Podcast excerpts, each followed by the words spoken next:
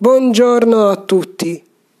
Dal vostro Alex di fiducia e oggi siamo qui per una super puntatona del mio podcast dedicata ad un collega, no di più, ad una persona che si è distinta su YouTube Italia per quello che porta, che sono contenuti veramente inusuali e veramente fatti bene perché lui ha passione, ci mette passione nei suoi progetti. Ogni tanto riesce ad azzeccare la combinazione giusta, altre volte lascia un po' tutto al caso, come viene al caso. Stiamo parlando, signore e signori, di Federico Alcini, in arte Sciarchelle. Federico Alcini, in arte Sciarchelle, nasce il 22 novembre del 96 a Narni, che non è molto distante eh, anzi è la città dove è nato l'altro mio amico Leonardo Tesoro in arte Leo Lennox, al quale dedicheremo anche una puntata, un'altra puntata si intende chiaramente. Federico Alcini eh, inizia nel 2007 eh, a eh, praticamente eh, rilasciare diversi cortometraggi sul suo vecchio canale che ora non c'è più, eh, l'ha, l'ha chiuso, l'ha messo lui stesso perché era una cosa troppo sperimentale, improvvisata, insomma, fatta un po' così, alla chi se ne frega. Era per fare un contenuto alla fine. Eh, inizia con dei cortometraggi con eh, giocattoli e pupazzi. In alcuni addirittura ritaglia le facce e le incolla sui peluche, eh, da quello che so, da quello che ricordo tra l'altro, perché le ho viste le cose alla fine, non, non sto parlando da persona completamente esterna.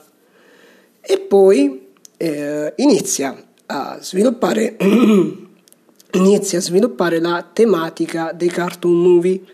Ora, cos'è il genere cartoon movie che lui si inventa? È diciamo un tentativo all'italiana eh, di fare qualcosa alla Chi ha incastrato Roger Rabbit e di più da cui prende ispirazione alla Space Jam, per intenderci, perché eh, era molto, rimasto molto colpito dal primo Space Jam e quindi voleva tentare di fare qualcosa di simile. Ora, Federico Alcini lo chiamo con il suo nome vero e proprio perché lo pseudonimo l'ho ripetuto almeno una valanga di volte in altre occasioni. Eh, Federico Alcini praticamente tenta di eh, fare degli omaggi nei suoi film. Il primo sicuramente è Vacanze estive del 2017 nel quale, con il quale si fa notare appunto gli oneri della cronaca. Vacanze estive rappresenta il trittico, eh, l'inizio di un trittico che poi finirà nel 2021 con ultime vacanze.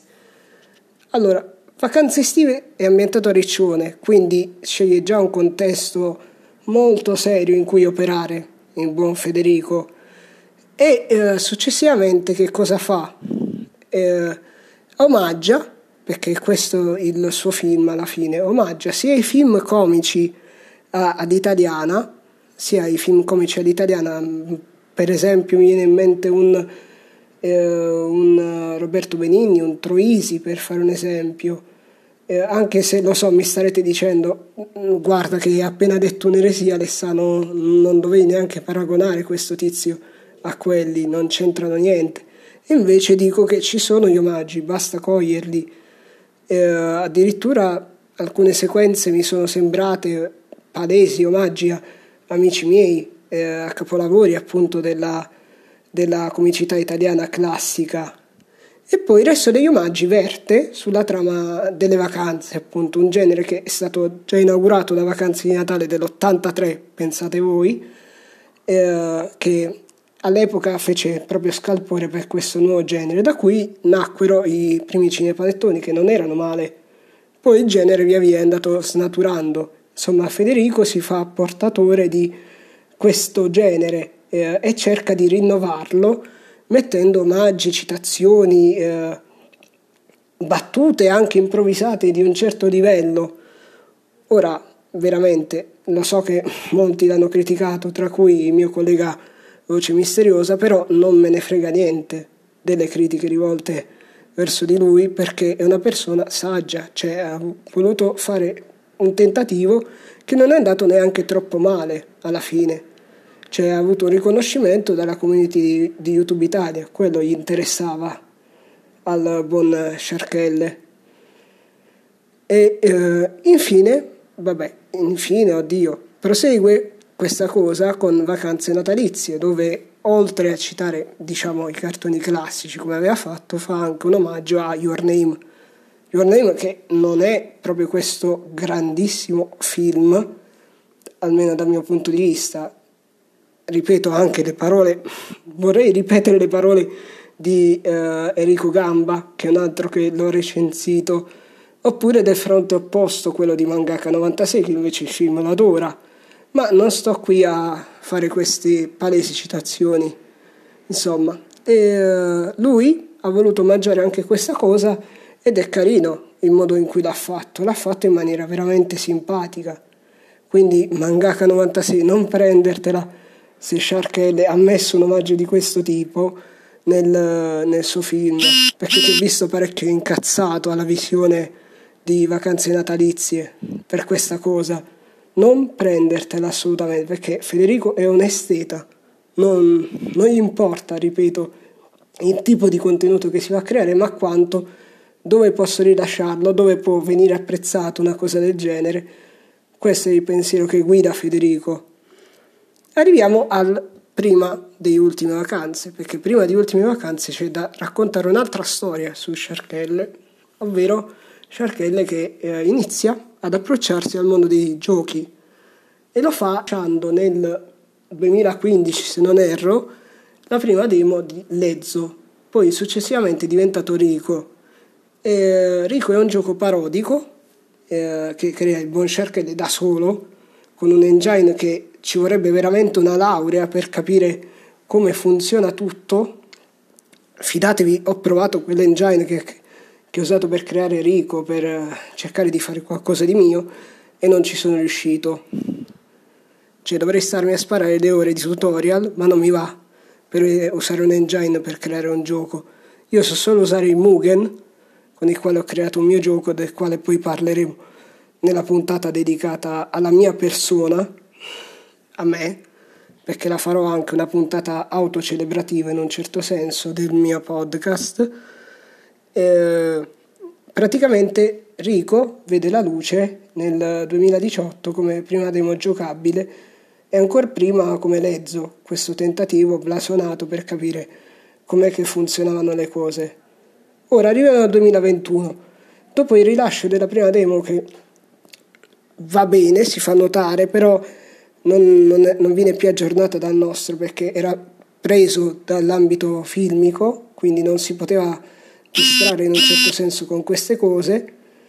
Eh, arriviamo al 2021, prima di ultime vacanze o dopo, non so nemmeno io in che arco col- temporale collocarlo, dato che stiamo parlando di un multiverso, quello di Sharkelle, dove vive il personaggio di Sharkelle, dove vive contemporaneamente la persona reale di Federico Alcini.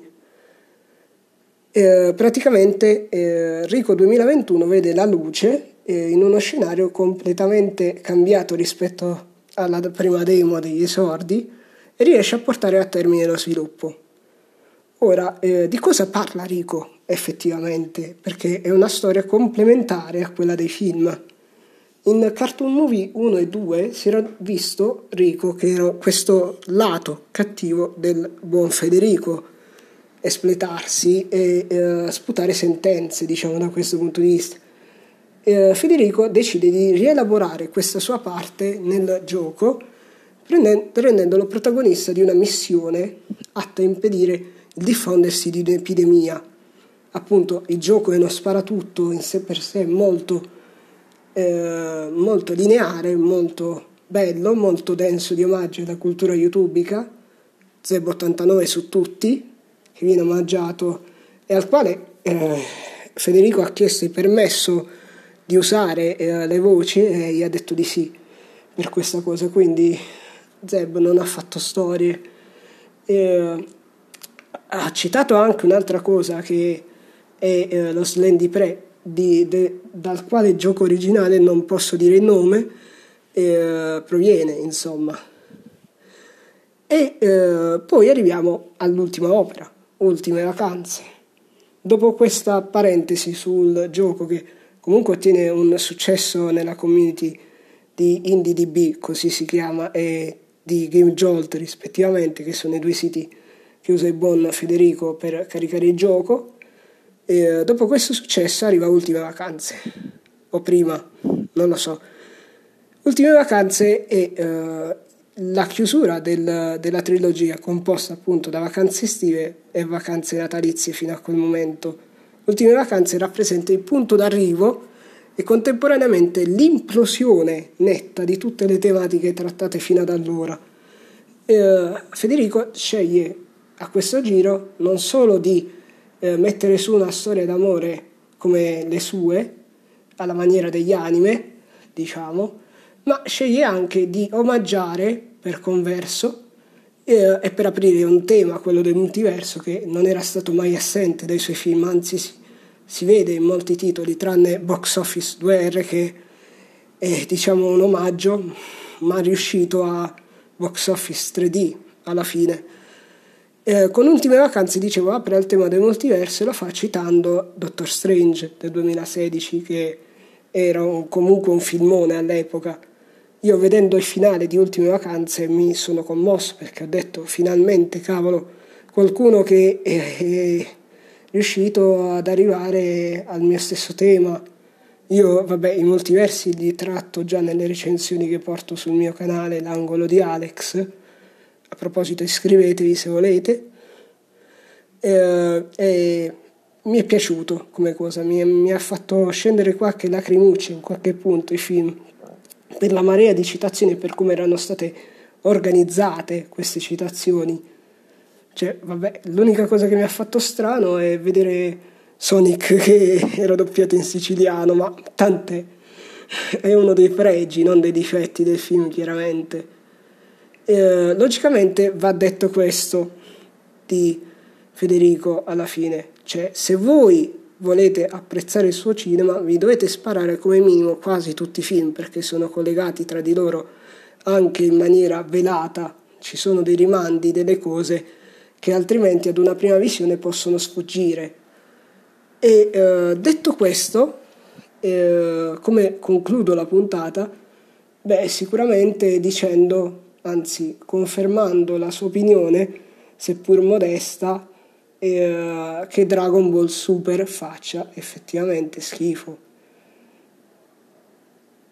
Per i motivi che anche ha addotto, lui, io posso dire che alla prima messa in onda su Italia 1 mi sono ritrovato un pomeriggio a guardarlo con i miei cugini perché stavamo pranzando tutti insieme e abbiamo visto sta prima puntata di Dragon Ball Super fatidica e ho visto che i disegni erano più o meno accettabili, ma la storia, la storia è proprio prendere e sputare sul piatto da cui hai appena mangiato. E non sono un tradizionalista, io ho visto solo io AV di Dragon Ball Z per capirci della saga, ho visto purtroppo anche quella cagata di Dragon Ball Evolution, ho visto anche, anzi devo vedere gli ultimi film che hanno fatto perché mi mancano, quelli che ha citato Federico in molti dei suoi video e di cui anche i poster appesi alle pareti. Ah, già che sto in questo tema di live action, volevo sottolineare un'altra cosa, un altro aspetto su, sul buon fede che non è stato mai chiarito alla fine, eh, ovvero Doom. Il suo rapporto con Doom è plateale, si vede, c'è in qualche scena d'azione nei suoi film un palese riferimento a Doom perché gli è piaciuto tanto, è piaciuto anche a me. Non è piaciuto al resto della critica e Doom del 2005 con The Rock.